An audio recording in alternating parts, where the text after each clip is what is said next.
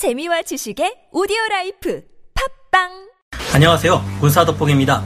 F-35 스텔스 전투기는 우리의 독자 전투기가 아니라 미국의 록히드 마틴으로부터 도입하는 5세대 스텔스 전투기이지만 우리 군의 운용이나 작전 수행에 있어 아주 중요한 기체가 아닐 수 없습니다. 우리 공군기 중에서 가장 성능이 높은 high급 기체로서 유사시 적의 중심 타격을 수행할 기체가 F-35A이며 앞으로 개발할 것이라고 하는 해군의 항공모함에서도 현재까지는 함재기로 F-35B를 상정하고 있기 때문인데요. 그런데 최근 이처럼 중요한 F-35의 엔진에 문제가 점점 더 심해지면서 심각한 문제를 발생시키는 것은 물론 갈수록 위험해지는 동북아 정세도 불안해지고 있습니다. 당장 우리나라가 도입한 F-35A 프리덤 나이트에도 문제가 생길까 우려되는데요.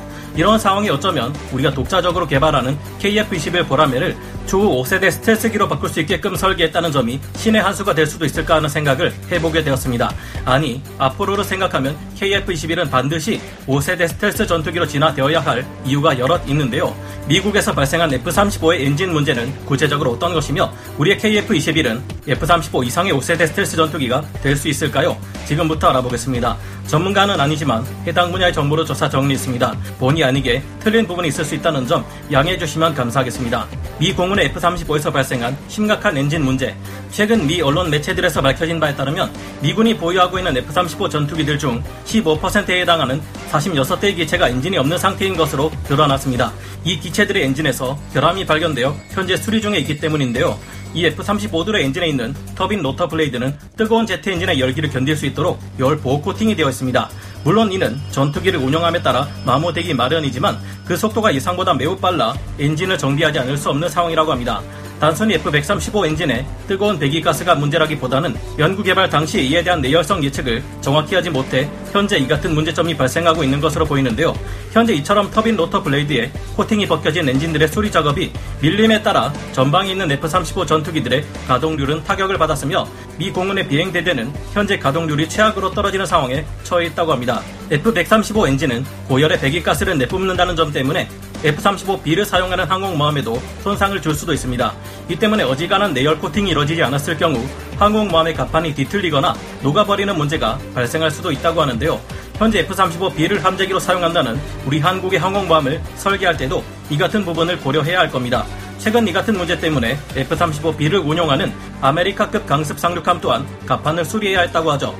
공식적으로 발표된 것은 없지만 최근 몇 년 동안 미군이 F-35에 도입하는 수량을 상당히 감소시킬 것이라는 소문은 꾸준히 있어 왔는데요. 최근 대만을 사이에 두고 진행된 대륙과의 가상 워 게임에 의하면 F-22A와 F-35는 뒤떨어지는 항속거리 때문에 스텔스 전투기로서 생각보다 활약하지 못했다는 결과도 있었습니다. 이후 진행된 새로운 워게임 결과에 의하면 긴 항속거리와 모든 면에서 우월한 성능을 가진 6세대 전투기 NGAD가 워게임의 승리에 있어 많은 영향을 끼쳤다고 했었는데요.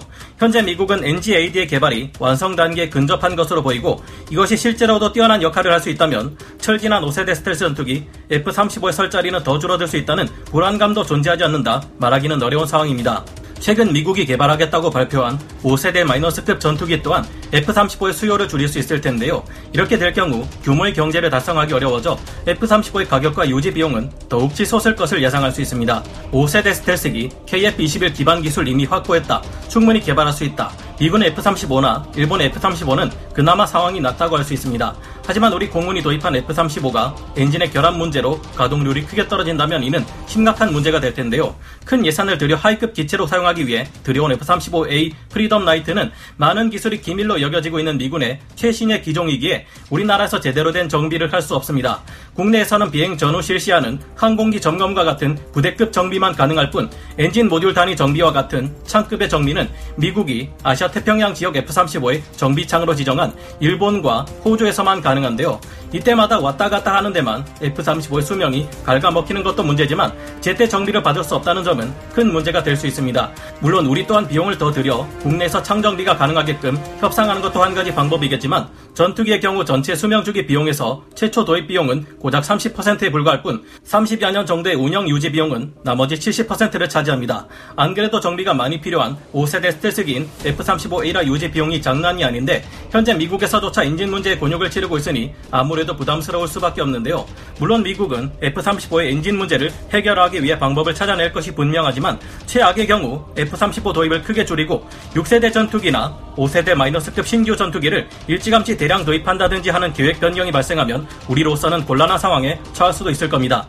이런 와중에 우리가 만든 KF-21 전투기가 5세대 스텔스기로 진화할 수 있다는 소식이 전해져 화제가 되고 있습니다.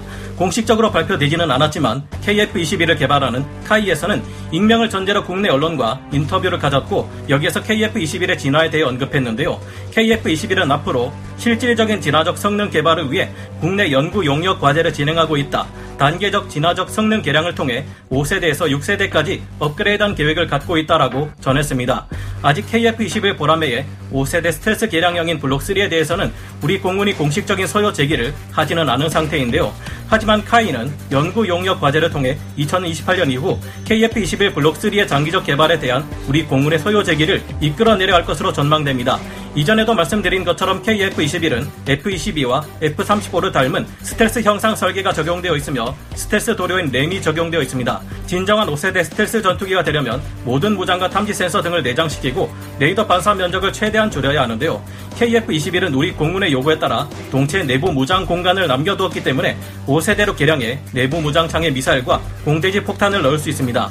KAI에서는 국내 협력업체를 포함한 전담 태스크포스를 구성한 후 설계, 해석, 검토 과정을 수차례 반복했다는데요. 그 결과 내부 무장창의 무장을 갖추면서도 타고난 KF-21의 기동성을 저해하지 않는 형상이 되었다고 합니다.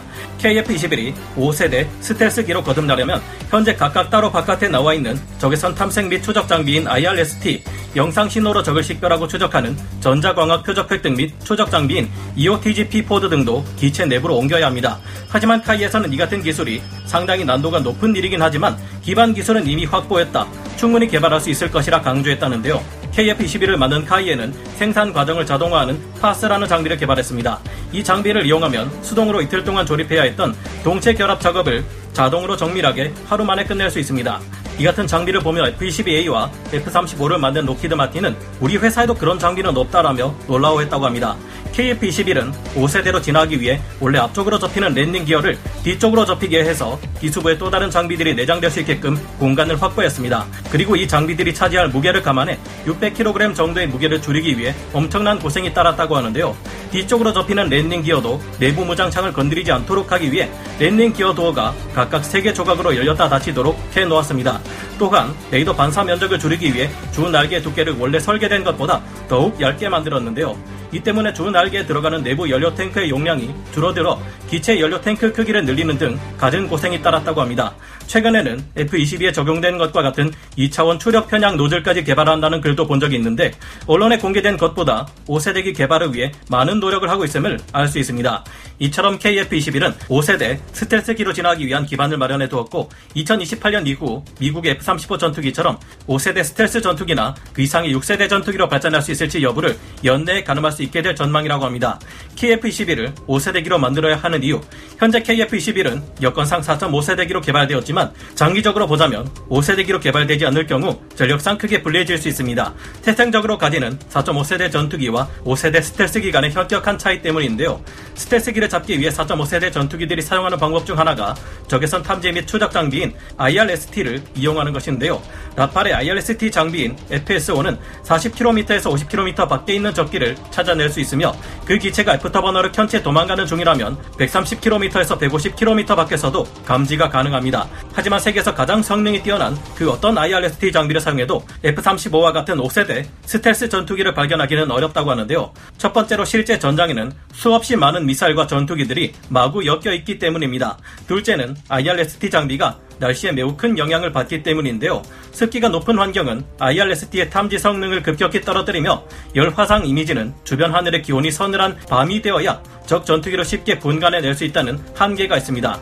셋째는 IRST의 탐지 영역이 레이더에 비해 매우 협소하다는 점인데요.